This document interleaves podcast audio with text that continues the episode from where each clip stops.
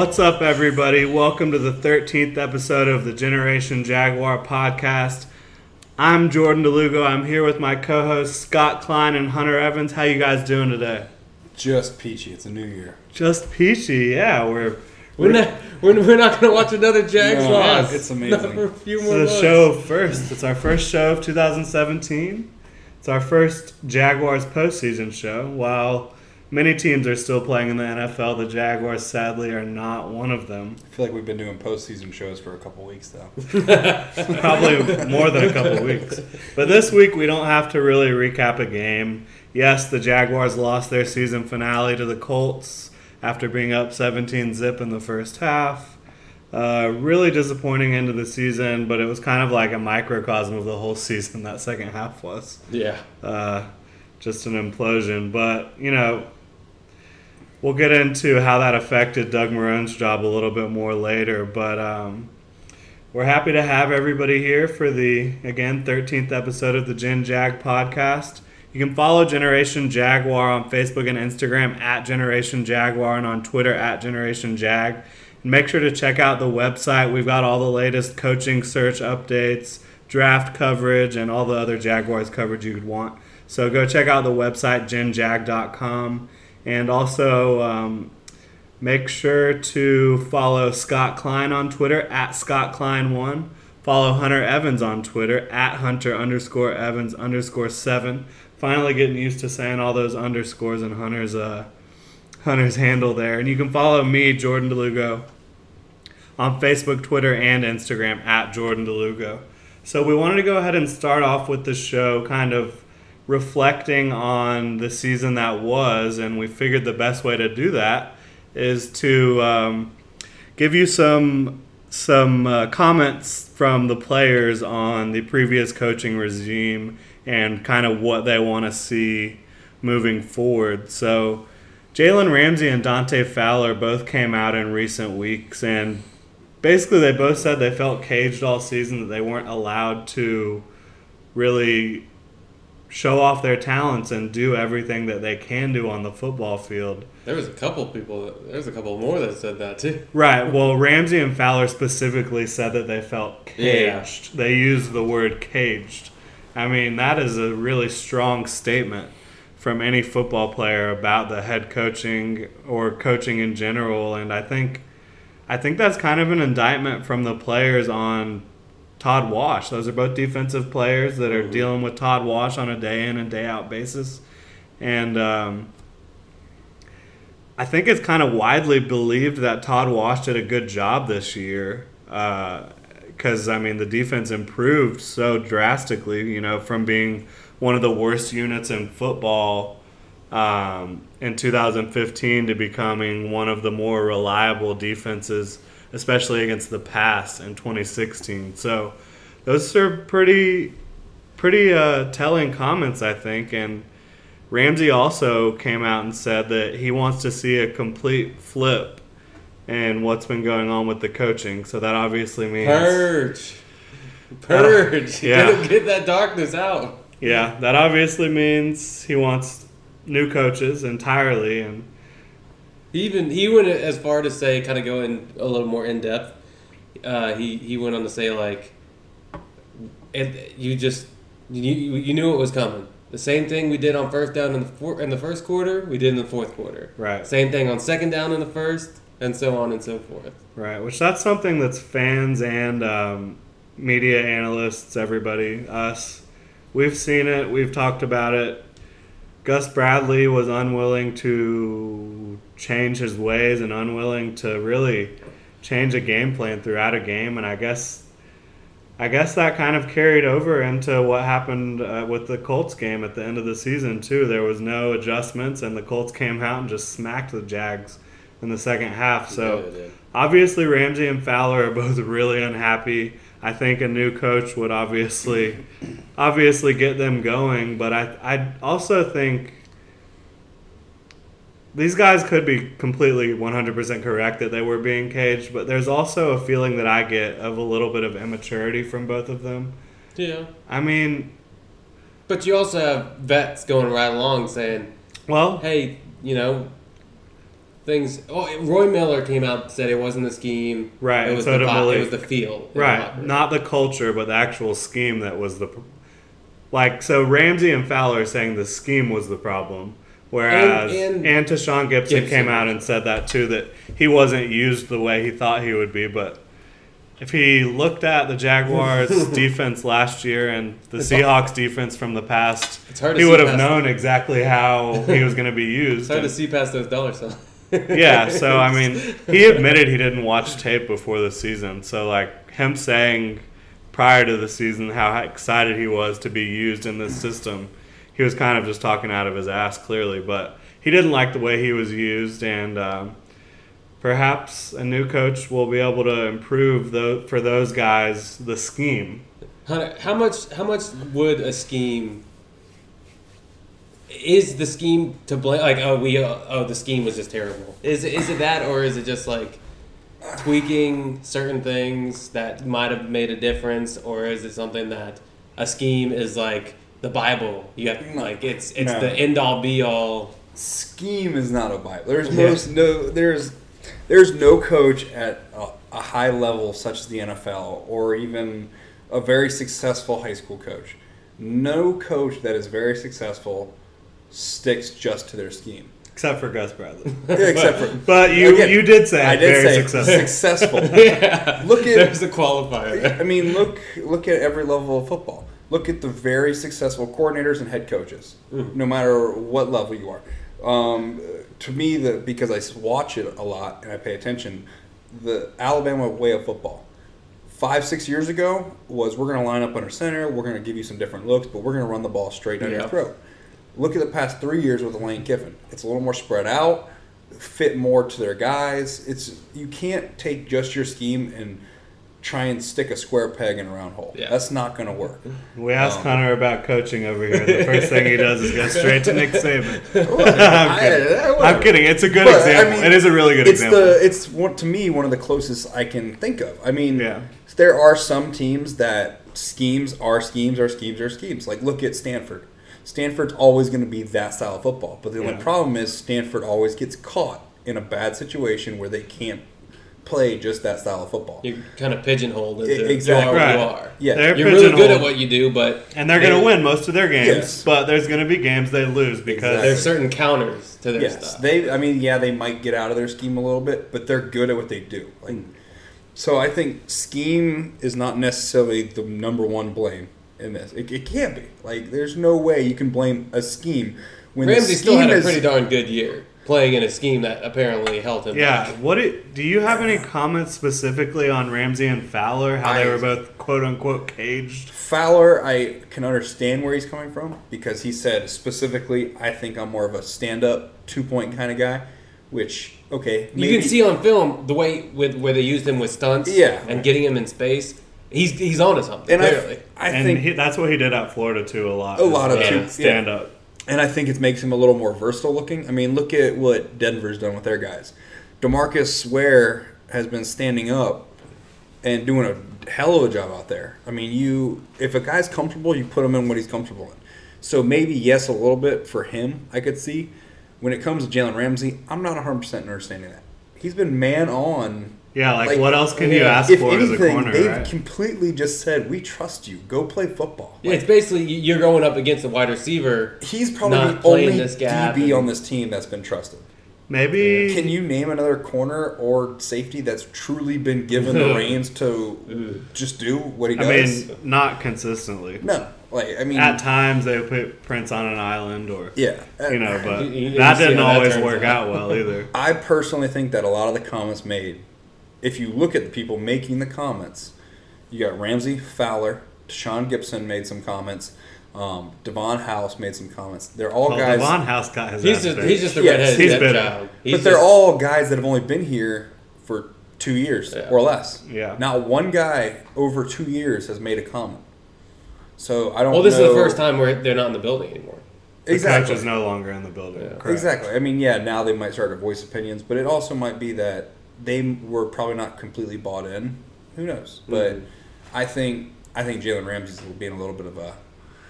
I don't want to, you know, use a bad word. Like, Right. You know, I don't want to throw him under a bus, but I think he's being a little salty. To play devil's advocate there, is there any way that maybe Ramsey, the technique that he was forced to use or something like that, might have caged him? I just am trying to figure out what he was talking about. Maybe, but like that's that's kind of like a childish thing to go and use. Like my coach ruined my technique. Like you're an NFL player. Like Well, there, there, there's always going to be guys who are better. Like, look at uh, uh, what's his name, Josh Norman. yeah. He excels in. Well, like, in you got a guy he's not really who's better in a man or guy, better in a zone, a better, physical yeah, player. better press, better off. I mean, like Richard Sherman. Well, that's again back to scheme though, not as much Hmm. technique. Well, it, Right. a when it comes to technique, for the most part, every I mean, I don't coach much defense. I've never have, but every defensive back coach or any kind of position coach, it's all pretty much the same. They just tweak it to what they feel is comfortable. Yeah. And again, it's not a cookie cutter kind of thing. Like, Mhm. if you have a guy who's not comfortable doing something, you don't force him to be comfortable. Like that doesn't make sense. You let the guy be an athlete. Everybody knows Jalen Ramsey's an athlete. He's done it for how long? I mean, he's a freak, but maybe maybe he didn't like how some things were I like noticed- how he was told to do some things. I- but I can't remember who said it, but somebody said um, basically the um, a lot of it. I think it might have been Gipson. A lot of it was don't get beat deep. So something like that in Like as far playing as too conservative defensively. yeah. That- be, I mean, that be makes more willing to bail than you are to cover something underneath to protect your back end, which could technically, I guess, you're, you're backing off the receiver. You're kind of open and shade. But we could talk all night about ski- skiing and stuff. Absolutely. We did. We could go down the rabbit hole. we've but- done it before. so moving on to another player who wasn't frustrated with the scheme but was frustrated with the culture which in my opinion was the biggest issue was the culture with the jaguars there was this culture of just get better every day that was mm-hmm. gus bradley's freaking motto basically He Um, literally said winning doesn't matter in his first press conference. So Kelvin Beachum is like, screw that, man. We need a winner. We need a guy that only cares about winning, and we'll read you a dir- direct quote from Beachum on the matter. Beachum said, I hope to see someone that believes winning is the only answer. That's the only option. There is no other option. There's not an option to get better. There's no option where we are going to get it right soon. There's no attaboys. No. Winning is the only option. And I think that is just so telling. Like, these guys have been coddled and babied for the last four years, and they're ready to win. And I think sometimes it takes getting new guys in there that weren't brought into the league through this Gus Bradley system to realize this is whack. We need to be winning. This is It's an crazy. attitude. Don't be a, don't be a pillow out there. Right. So I think that's great. Uh, I totally agree with him. And as soon as I saw that he said that, it struck me because I'm the first game uh, right after they had the uh, locker room speech from Marrone, and Marrone talked brought up winning like three or four times, and uh, I think his very last comment was just win. Yeah. Yeah. What more is there than football in So- football than winning? So I mean, it's telling. I think there's obviously got to be a culture shift. We can't bring in some other guy that's going to be doing the same type of Gus rah rah BS. Uh, I think everyone knows that. And he's though. he's he's not the normal mold. He's definitely he he's an outside Right. box thinker. It's not something that and it didn't is work. uh, all over the NFL. And I'm not saying it, it won't work, but it's it clearly he didn't transition into okay now maybe we should win a little bit. Right. It never happened, and uh, now that he didn't make the transition, we will make a transition from the players' comments to the actual coaching search. There's a number of names that are connected to the Jaguars' job already. I want to start with the most recent one that came out, Anthony Lynn, because it's also probably the funniest. Yeah, No disrespect to Anthony Lynn at all. I think he's a very good coach. an Um, absolute legitimate candidate. he didn't get have any offensive coordinating experience until 2015, which that's not that long ago if you check the calendar. But he did, as the offensive coordinator for the Buffalo Bills, lead them to having the two best rushing attacks in football the two years that he was there. Um, now it certainly helps when you have a good offensive line and LeSean McCoy lining up back there, and a quarterback who can run the ball like crazy and Tyrod Taylor. But uh, he's a quality guy. And what's funny about Anthony Lynn is the fact that days ago he was linked to Gus Bradley, and it was basically uh, all but certain that Gus Bradley would be Anthony Lynn's offensive, I mean, excuse me, defensive coordinator, no matter where Anthony Lynn ended up as the head coach, which is just That- hilarious. That, would be a funny interview. So- As in, who are you going to bring in? Obviously, that's not going to happen, right? Yeah, no, there's zero percent chance. Now, Anthony Lynn could end up getting the job. I think he's a long shot. Obviously, if he does get the job, Gus Bradley will not be his defensive Correct. coordinator. But um, he seems like a talented guy, and he's also a guy that will help the Jaguars and every other team that is trying to interview him, which I believe every team except for the Chargers has an interview scheduled with Lynn. Every team that does not have a head coach. And he's and he, but and he's come out and said, I, you know, I'd like to be the Bills coach. Right. He's right. publicly stated. And then there was the whole debacle with the GM and the. That's Oh my god. I can I understand now why Doug Marrone left Yeah. because he's probably like these people are out of their mind. The GM doesn't know what's going on. I gotta get out. Yeah. So Pretty, it's it's kind of paints a picture that you're like I kind of understand what's going on. pretty crazy stuff there. But yeah, so Lynn will help the Jags out with the Rooney rule. If you're not familiar with the Rooney rule, it's basically a rule saying that minorities have to get interviewed for every open coaching position. Which Harold Goodwin had already been on a list for interviews, which Right. filled the role. Right. So I'm not saying that Lynn is being interviewed by Correct. any of these teams to fill the Rooney rule, but it should be noted that he and Goodwin both do help teams fulfill that uh, that obstacle that they Crazy have. to me. The, both both of these guys could come out and be great coaches, Right, But they're linked to oh, it's just because they're fulfilling this role. Right, and it shouldn't. We are not insinuating that in any way, but we're just letting you know teams absolutely do. The more you know. Right, the teams have to abide by this rule, and if they don't, they can uh, be fined. And I, I don't know what all the penalties can come down on them, but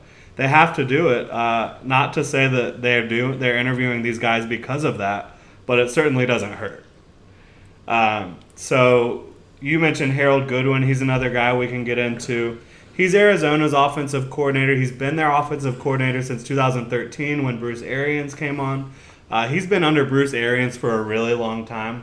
I think since 2007. Yeah, he started with him at Pittsburgh and then went with Indy and then now to Arizona.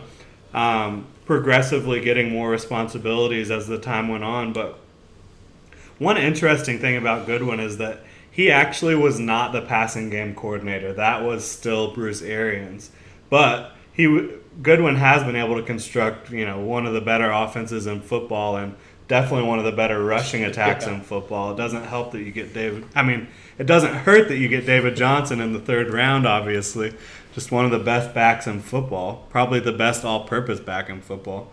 But uh, Goodwin's done some good things.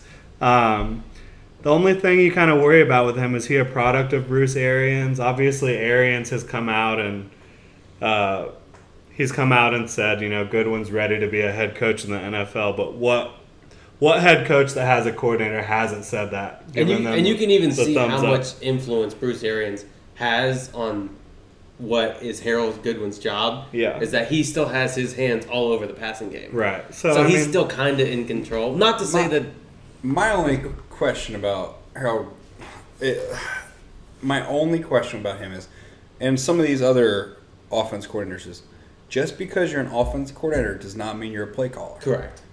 And that I don't think people realize. Like just because Harold Goodwin's the offense coordinator in Arizona, he doesn't call the plays. And Right. just and just because you're a good offense coordinator doesn't necessarily Exactly. translate you into could being a just good head be coach. running a system. Well, that I totally agree with what you both said, but I also think being an offensive coordinator, being a good play caller has nothing to do with becoming a good head coach. No. And you don't even necessarily want your head coach to be calling the plays. Yeah. It can work, but Unless I think Sean idea Payton. yeah, I think ideally you want a guy that's an overseer. Yeah, you do. And then you have the offensive coordinator and defensive coordinator and special teams coordinator that can handle their own units, while this guy just oversees everything. Bas- And I mean, I agree. Like, my only issue, not issue, but my only concern with a guy who would not be a play caller, but would- would have that title, would be that he doesn't have the trust to that game management of a side of the team. Like, mm, Yeah. yeah, he's the offense coordinator. Probably on the day to day basis, he he sets up a lot of the game plan. But the guy who calls the plays, that's the dude. Like, On game day, And what does he Bruce do? Arians. I mean, Bruce Arians knows everything Yeah. about that offense, every tweak Yeah. that there is, all the way down to that that finest grain of salt. Like, so that's my only concern with that. It's not probably not the biggest issue when you Yeah. when it goes into the overseer of a team, but It's, it's, something to take into at account. least think about. Like, yeah. if you're looking at these guys and saying, you know, he's the architect of a team, like maybe not quite as much as you would think. Yeah. So So we've got our two guys we just talked about. They're both kind of dark horse candidates that came out a little bit later than um, than some of the other guys that we've heard about. Uh, another really dark horse candidate is Matt Patricia Yeah. from New England. He's their defensive coordinator. He hasn't been in coaching for a super long time now, and um, he honestly is a guy that most people don't know a whole lot about. He doesn't have that head coach look to him. You know, he's got the scraggly beard. He's a little bit, Yeah, he's definitely a little bit bigger of a guy. not the not in the mold. Right. So I mean, he's not that type of guy that you think of as a head coach, but apparently the wonders. yeah the Jaguars apparently have reached out and asked to interview him, and he's a guy that you can't take lightly with what he's done with New England's defense, especially with the fact that New England. At the drop of a hat, is ready to get rid of their best Yeah. their best defenders, can- and they just replace them with someone else, no matter what. He has a very above average defense when you get rid of guys like Chandler, uh, Chandler Jones, Jones, um, uh, what's his name? The Browns. Yeah. Jamie, Jamie Collins. I mean, you you have no problem trading away that guy, and the defense doesn't skip a beat. Yeah, Darrell doing something right. They got rid of, you know, so like And there's not a lot of big names on that defense. no, no, there's absolutely not. But they just get it done, and um, he's he's done a great job. Obviously, there's that whole stigma of well, is it just Bill Belichick doing everything? And I think that that's unfair. I believe But I do understand it because of the fact that most Belichick tree coaching tree guys have not been successful head coaches.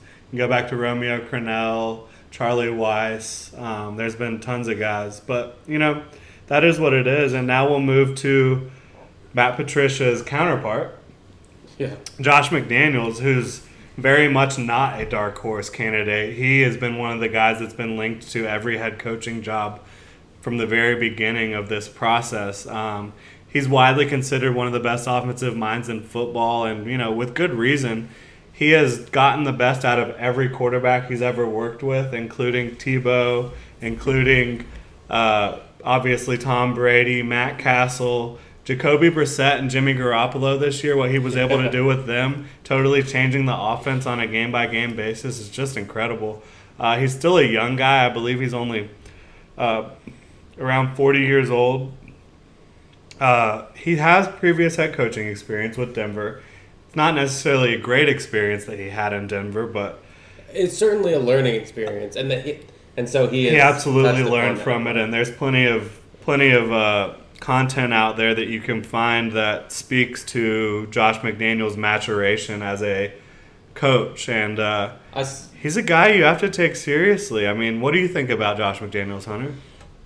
I mean, as an offensive coach, he's been nothing Not- but amazing. I mean, Yeah, I'm talking about as the Jags. I know, but I'm. I'm just yeah. like what he does up in New England is a. It's hard not to think he'd be a good fit here. And he has a link to Blake Bortles. He does. Apparently, the Patriots were going to draft Blake Bortles with their first round pick if Bortles wasn't taken earlier. So, I mean, that says a lot. It really does. I mean, Yeah. It's pretty crazy to think about. I think he could be. He definitely could be a good fit here. Like he would bring a, a new style of mentality, I think, to this offense, and would make it a little bit more exciting.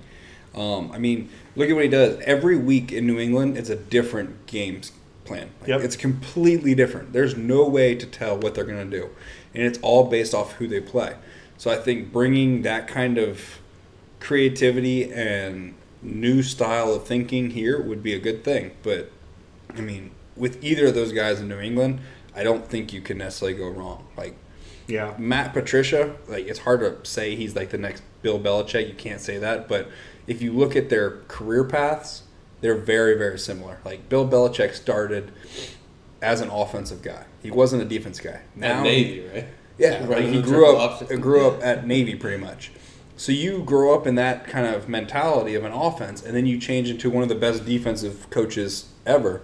Matt Patricia played at a small school, RPI, as an offensive lineman, and then became an offensive lineman assistant, and then somehow flipped over with the New England Patriots as a um, safeties coach and I think I believe a linebackers coach. Yeah. So it's you never know. I mean, I think to me those two guys are my would be my favorites for the All draft. right. I was gonna get. I was gonna ask you that in a little bit after we went through some of the guys, but Hunter's already I'm come sorry. out. Let's go saw- with one of the Patriots guys. I, I think either one of those guys, it's they're not necessarily the sexy pick. Josh McDaniels is probably the more I more think sexy. both of those guys would be But exciting picks, though. I really Matt do. Patricia's it's just like He's more of a. He, look at him. He wears his hat question mark. backwards. He has a yeah, Matt Patricia would be like meme-tastic. yes. like Jaguars. Twitter would get a hold of that and just have a great field day. It- But you know, And if you look at the comments that some people have said about Matt Patricia from the Patriots, his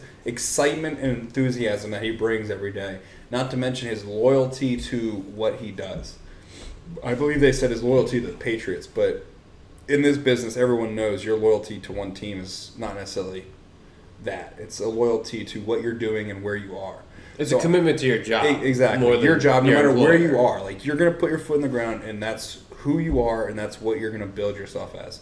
So, right now, if either one of those guys was hired, it would hard be very, very hard to disagree. yeah, I'm with you there. Now, Josh McDaniels is a bit of an offensive guru.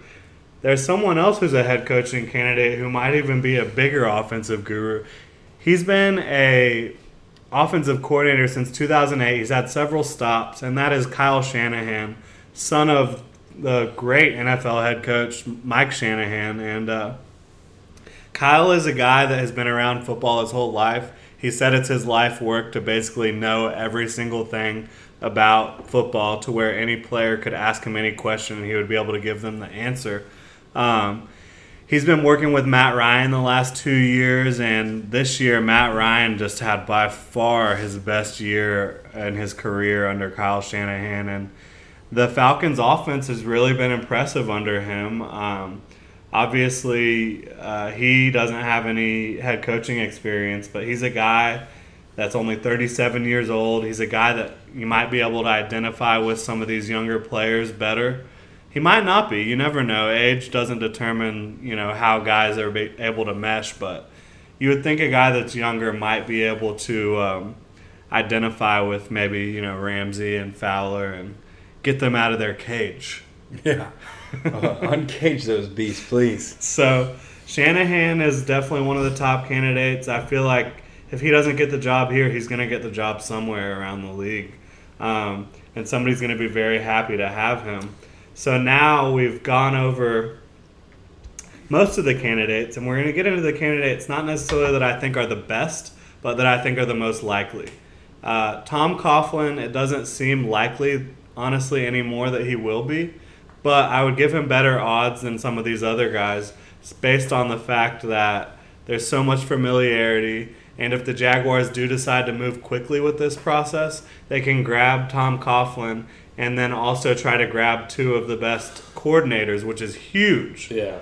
Uh, getting the right coordinator for Jacksonville is just as important as getting the right head coach. You you got to think that they're hoping to get this done quick, Right. To be able to ju- jump Yeah. on the biggest name guy. Yeah, so you can beat out the rest of the teams to the punch. Um, now, Hays Carlyon, who's now at 1010XL, uh, came up with this idea. I can't say that I hadn't thought about it in my head, but he put it down on pen and paper, so I gotta gotta give him some credit. Tom Coughlin plus Wade Phillips and Mike McCoy.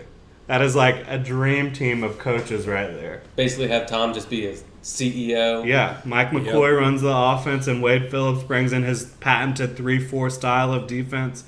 Really gives uh, Fowler and Ngakoue some space to play with, and then you know you could get any number of guys on the inside. Obviously, Malik Jackson and uh, uh, Sen'Derrick Marks would fit with the three-four, being five techniques, and then you get your nose. You've got Roy Miller. You could bring back Abry Jones as a free agent if you want.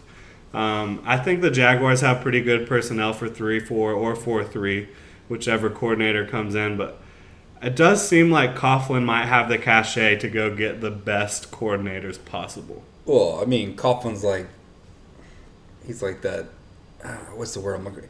He's just that guy on the block that sits on the corner, like at that house on the top of the steps, that knows everybody. Like Yep, that's the that's right. I- for some reason, that's the idea I get. Like you're walking down the street, there's that, always that house with the old man on the top of the steps I, sitting thought- there. I thought you were going to say he was like Clint Eastwood. Kind of. And that was- Minus the get off the lawn, but he's like the guy that knows everybody though. Like he knows whoever passes by him, he knows. Yeah. And He's so been around the league a it's very long time. possible that he would be able to pull a Mike McCoy, Wade Phillips kind of deal. And He's got some cachet around the league. if Yeah, that's hey. the case, it'd be really hard not to hire just because Right. of that kind of deal you'd be getting. Um, I think the Mike Mc- or the the Wade Phillips part would be a lot better than the Mike McCoy. Personally, Oh, I love Mike. I like Mike McCoy too, but Wade, what Wade Phillips would bring with that three four, Well, I do He's agree. brought Wade success- Phillips has done crazy things everywhere he's been a defensive coordinator. He's done it in uh, he did it in Houston, Dallas. He did- Denver, Dallas. Like he's done it everywhere, Yeah. and he's just he's got the pedigree, and he's not going to be around that much longer in terms of coaching. Uh, if he could come to Jacksonville as a defensive coordinator, that's a huge win. Yeah. Huge win for Jaguars fans everywhere. Now, these are my two guys I think most likely to get the job. And I would have said Doug Marrone was even more likely to get the job prior to last week, but he's the Jaguars interim head coach. He has coaching experience, he has good coaching experience. Uh, he was successful in Buffalo, he's been successful everywhere he's been. And he was successful for three out of the four quarters, I mean, excuse me, three out of the four halves that he got to be the Jaguars head coach. Unfortunately, the final half, the final act of the Jaguars season, Yeah. was a complete debacle. Uh, so I think that kind of, I'm not going to say it throws him out of the race, but it didn't help at all. And then you've got the fact that the players are kind of looking for a totally new uh, culture and all that. And I think Marrone would establish an entirely different culture, but there's still just be that lingering effect of um, Yes. Yeah, I guys that would still be there, and Nathaniel Hackett would stick around, which Blake Bortles has come out and said that he wants Nathaniel Hackett to have another year, but I mean, it's probably not going to happen. I'm sorry. I, God, it sucks too. Those comments made about the whole complete reboot of the staff yeah. probably hurt. But if you just watch the past two games and just kind of take it as almost like an unbiased view of just football, it was a completely different team. Like Corey Grant was. for 100 went over 100 But- yards in the final game. sitting in the Yeah, stands. That's That was the Colts defense, Yeah, but true. But sitting in the Grant did play stands well. watching that game here, like it was hard not to be like, what, what is going on? Like who who is on the field right now? If you look like that all year round, things are totally different. they well, were Gus Bradley's still the head coach if they look like that all year long. Very it's true. true, and I think it's a completely different team. But like the mentality, and you can tell, just there was a different vibe on the sideline. Maybe like uh, when we play Houston, it was like you could tell the difference from the sidelines. Well, yeah, Marrone is in talking to all the different position Yes. groups after I every love time. Always up That's and down, great. always Yeah. back. Coming and off the field, he's Yeah. he's always talking to the guys. Hey, maybe this is what we can. Yeah, it's Obviously, it's speculation on what he was saying, but he was actually communicating with the people coming on and off the field, telling them, "Okay, here's what we should do," and Yeah. it, it was totally different feel. if if I could pick my guy, like for me, for something just seems like Marrone would be a great fit with this team. Like I like Mike Shanahan and I or uh, Kyle. sorry, not Kyle. Kyle. Kyle Shanahan. I like Josh McDaniels and I like Matt Patricia.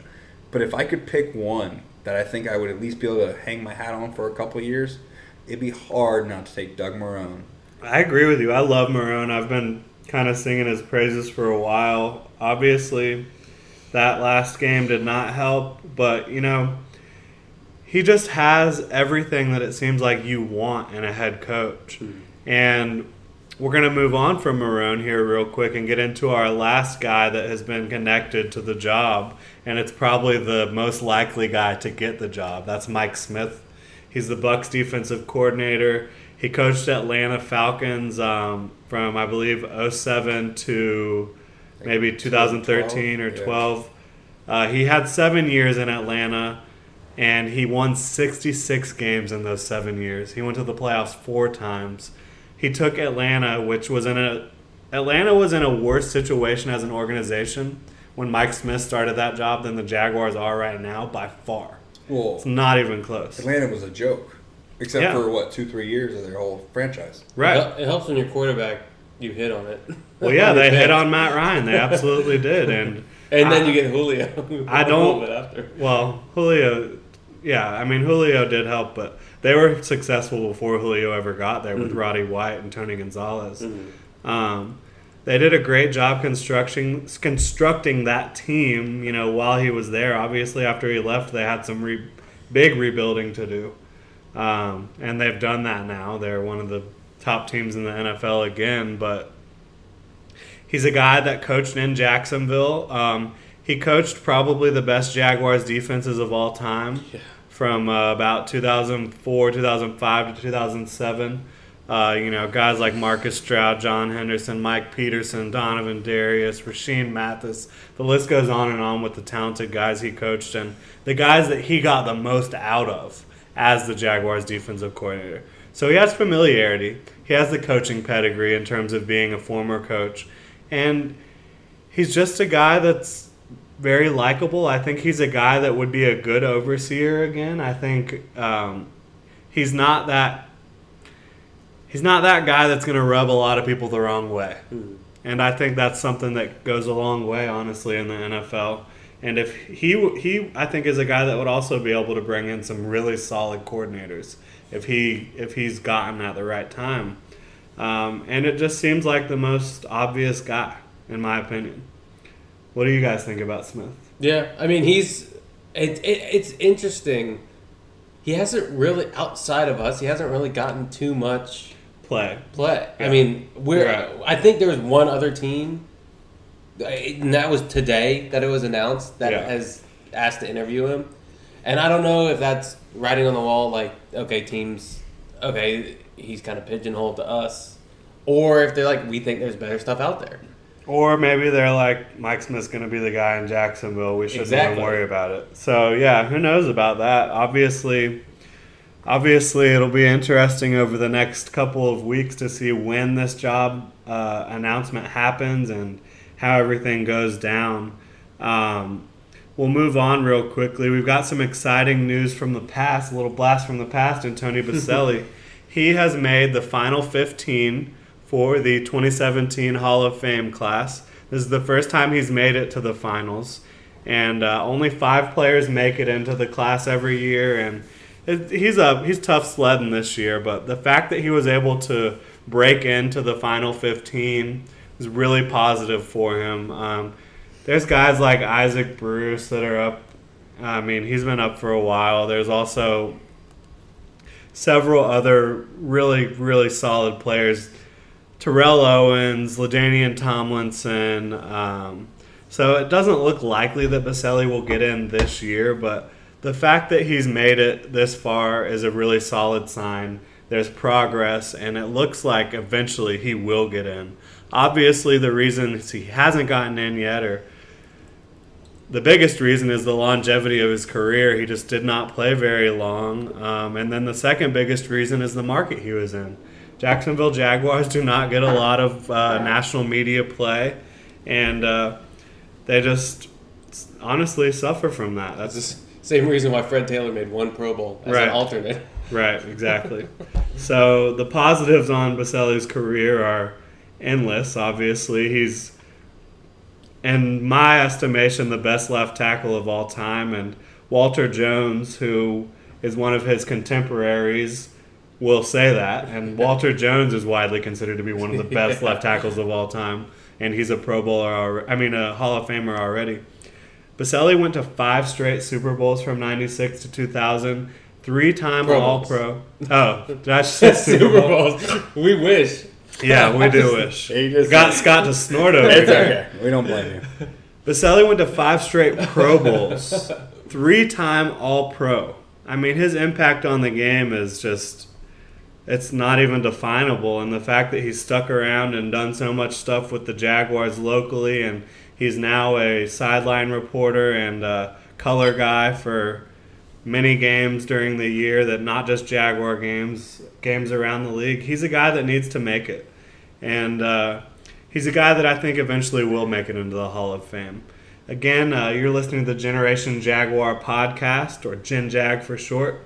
You can find us online at genjag.com. We've got all the latest coaching updates, everything you need to know on the Jags. Um, you can follow Gen Jag on social media Twitter at Generation Jag, Facebook and Instagram at Generation Jaguar. And again, I'm here with my co hosts Scott Klein and Hunter Evans. And now we're going to get into Blake Bortles. And uh, he obviously, well, I guess I shouldn't say obviously, but in my estimation, Blake Bortles is easily the most important piece to this franchise moving forward and getting him back to where he was in 2015 and then improving upon that is by far the most important You you could thing say for this franchise. You could say that about any quarterback in the league. right. because it's the no, most important position. Absolutely. Whoever's playing quarterback, he might as well. He has to be a top five player on your team for you to have a chance The, at true success. the difference is, yes, your quarterback makes you better, but Blake Bortles succeeding is probably the difference between Dave Caldwell having a job Absolutely. Very Dave. Caldwell not having a It's got a lot of ripples. Yeah, like i if Blake Bortles does not succeed, it makes Caldwell look terrible. First off, because you took this guy as your as your guy. Yeah. Not to mention, if Blake Bortles is bad, you got your second round draft pick with Robinson, who doesn't look good. You got a couple other guys like Julius Thomas, your free agent tight end, doesn't look good. If the, the list goes on and on, like it, it's like a trickle down effect. If Blake Bortles is good, everybody else is good. Everybody's happy. Yeah. That's right. So it's, I mean, please, Blake, please, Blake, stay There's- away from the Ritz. And there's been a lot of talk about. There's been a lot coming to light Yeah. as far as And we want to get into that. Yeah. in the off season. So there was a big narrative this off, during this season that Blake Bortles did not put in enough work, that he was drinking too much. Lay off him. He's a grown man. I cannot stress enough how much I disagree with those statements. Blake Bortles, instead of going to California like he did following his rookie campaign, I mean, sorry, his sophomore campaign, With reason. excuse me. Following his rookie campaign, he went out to California. He spent an extensive amount of time uh, working with his quarterback guru coaches, Adam Dedeaux and uh, Tom House. And it worked for him. He came out and he threw a crazy amount of touchdown passes the following season. And he was really just a changed guy. And then after that, Fast forward to last offseason, Bortles had to make a decision whether to stay in Jacksonville and practice with his uh, teammates, with Robinson and Hurns and all the guys who stayed in town, or to go back to California and work with his quarterback gurus again. Bortles figured I did enough work on my mechanics and all that last off season. I need to get more chemistry with my guys. And there was a little bit of influence to that as well. Sure, yes, absolutely. Yeah, he was highly influenced, and uh, we'll get into that. Oh, I'm sorry. I'm, I'm, I'm burying the lead. No, no, no, no. You're fine. We're about to get into it in just a second, but um, really, he made the wrong decision. Hmm. He decided to stay with his guys, with his wide receivers, and practice with them instead of going to California and working on his own personal game. Now, Bortles had a lot to say about this um, this week, and Scott's over here apologizing. it's all good. It's all good. I'm Bortles- jumping at the bit. I'm ready Yeah. to talk about this. yeah, Bortles had a lot to say, and he's normally the guy to take all of the blame himself. So when Bortles comes out and says, you know, some comments about someone, he's probably not lying. So we're going to go ahead and get into what Bortles had to say about some things with Greg Olson, who was the Jaguars' offensive coordinator heading into and during most of the 2016 season. Bortles had this to say. He said, There was a difference in beliefs between Ole, Greg Olson, and the guys that I throw with out in California, who's Tom House and Adam Dedeaux. They'd had a previous interaction and disagreed on some things, so he was a little negative to them, he being Greg Olson. But he was totally supportive of what I wanted to do. But all our wide receivers were here in Jacksonville, so he thought it was a good idea, and to me it seemed like a good idea as well to come in here and throw with those guys. The only thing I missed was instead of going and throwing with somebody that's watching me throw and critiquing and helping every single throw, I threw here by myself the whole time and had nobody watching me or telling me what I was doing wrong. I can't do that. I need people to help me. I need constant feedback on stuff like that. So that says a lot. Obviously, Bortles isn't the type of guy that can not be coached by a quarterback coach every offseason. He's going to need that every offseason. Now, do other quarterbacks that have become elite quarterbacks need that? Yeah, Tom Brady works with a quarterback coach every offseason.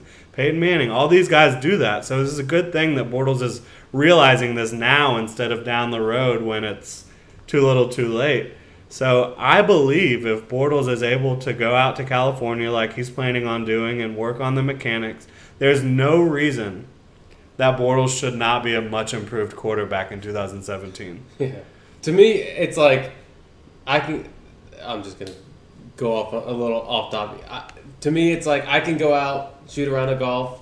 I'll shoot a 98, and I'll and I'll be okay. I'll hit some good shots, unless I have someone. Oh, by the way, you, you kind of tweaked your swing there a little bit.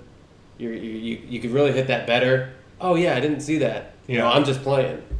It's uh, to have somebody watching you saying, "Well, hold on, you're you're practicing, you're putting in all the work, but you're practicing the wrong way." Yeah.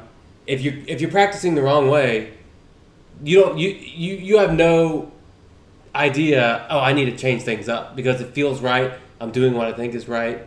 But somebody's out there watching you saying, "Hey, you're doing this. You should really be just tweaking it, kind of you know striding a little bit more, make your make your uh, your your backswing a little bit quicker."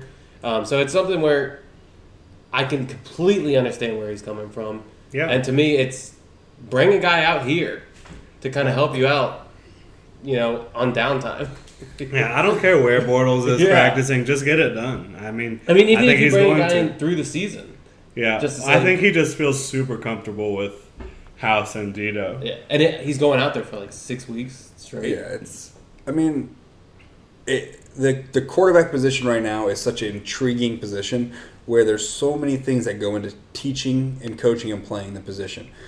Yeah, I mean, nowadays you have virtual reality and all this different quarterback gurus and camps, the Elite Eleven, and all these things, where you have to have somebody you trust and that you can go to and spend some quality time with, on and off the field, to really improve your game and be the best you can be. Just going out on the field and throwing for an hour does not do the same thing as going out and throwing with a guy who's there to truly help you. Yeah, So if he does that like he did two years ago, there's probably a good chance that we see a different Blake Bortles.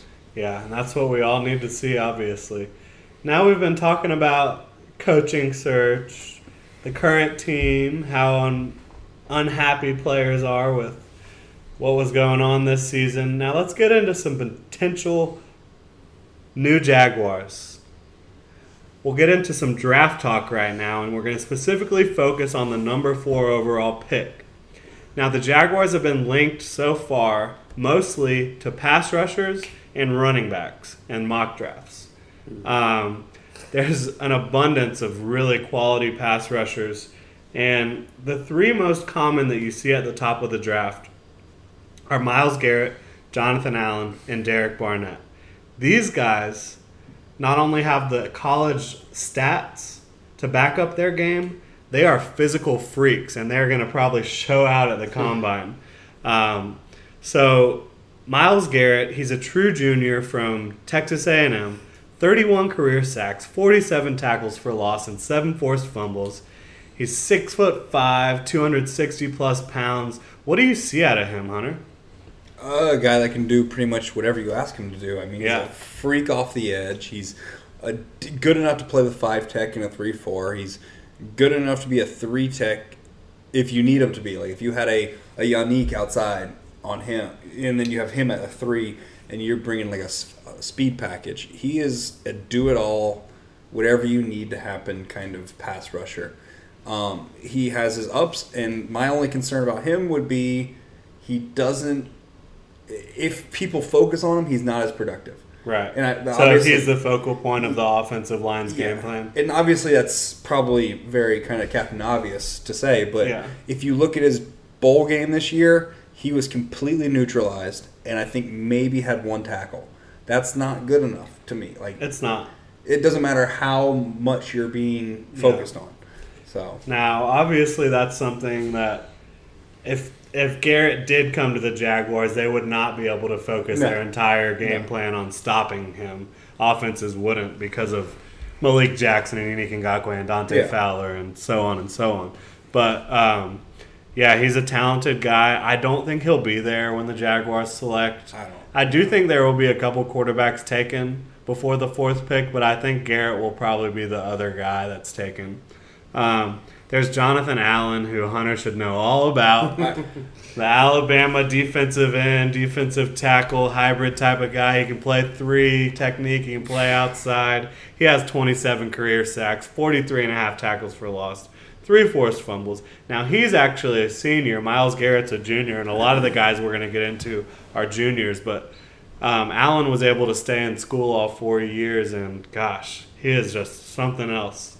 What was the game where he just basically Texas A&M. got got immediately around the guard Yeah. and just That was- exploded. That was Texas A&M. oh my god! He vaulted over the running back. Yeah. Jumped over the guy. Yes. Uh, Unbelievable athleticism for a guy that big. freak. Yeah. And being an Alabama fan, I gotta take that aside sometimes. Like I have to appreciate, yes, the guys I like, Yeah. but I also have to like a guy because damn, they're good. Like Yeah. Jonathan Allen was a second round draft pick probably last year. He got his grade, said that's not good enough. I'm coming back, and in his own words, I'm gonna make myself a top ten pick. Damn and if right. he did not make himself, Yeah. I mean, He made right. himself a lot of money this year. if you like Myles Garrett and Jonathan Allen to me were the two most dominant defensive players. Maybe not the most sexy picks with like Jabril Pep, uh, Jabril Peppers and stuff. Please no to Jabril Yeah. Peppers. no, but those two guys to me were the absolute most dominant defensive Yeah. players in college football this year. Even more dominant than one Derek Barnett, who overtook the Minister of Defense Reggie Uh, White as Oh the, my goodness. as the Tennessee Volunteers all-time leading sack master. What he did in the ball game was unreal. Yeah, I mean, But okay, three guys that are more dominant. Sorry, but it's just like it, if the Jaguars took one of those three guys, You gotta feel good. You got to watch out for that D line if that's Yeah. what happens. you, you do because it's a it's a you And know, it looks like it's starting to kind of line up that way. they can do everything. There's not one guy on that line that is pigeonholed. Like they Yeah. can do any and everything you need them to.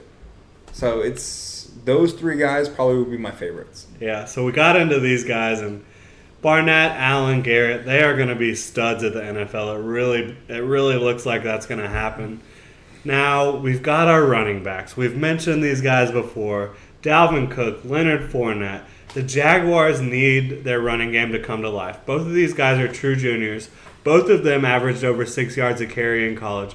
Both of them had over 40 touchdowns in college, and they both had over 3,800 career rushing yards. And again, that's as true juniors. They did that in three seasons.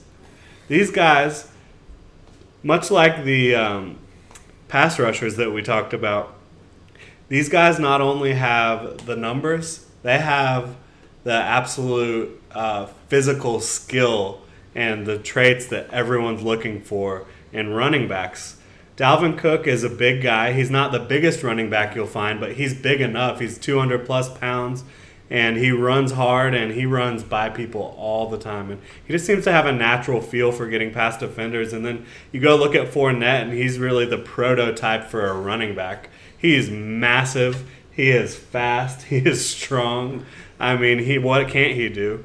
Uh, for me, the only difference between the two really is obviously Fournette has the size advantage, but Cook definitely has the elusiveness advantage, um, and you know the acceleration advantage. Fournette takes a little longer to get going, but at top speeds, their difference is negligible. What do you guys think? Is it reasonable to think the Jaguars could take a running back? And would you want either of these guys? And which one would you want? It to me, what what day is today?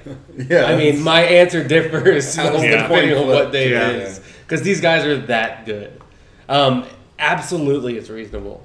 If they feel, let's say Myles Garrett and John Allen are off the board, do they grade one of these running backs higher than, let's say, Derek Barnett? Then yeah, it's absolutely reasonable yeah. and probably depending on what happens in front of them can almost be expected at this Yeah. point What do So you it- think? I, could they? Yes. Will they? I really don't think so. Like, Okay. I, I just don't see it happening. I, I mean, it would be crazy to draft a running back at the top of the second mean- round less than two years ago. And I then, mean, look at what they did. Okay, look at what uh, Dallas did. They drafted their guy, what fourth overall or whatever. that's after they spent a lot of Yes. picks on the offensive line But they draft that guy. People think they're crazy. Then he does great. Now it's like the big thing. Oh, Yeah. draft a running back early. But with either of these guys, the questions you have would be maybe with Leonard Fournette and being healthy. Yeah. give That me cook be- i'm on the bandwagon Um, Leonard i want cook give me the home run hitter has been stopped.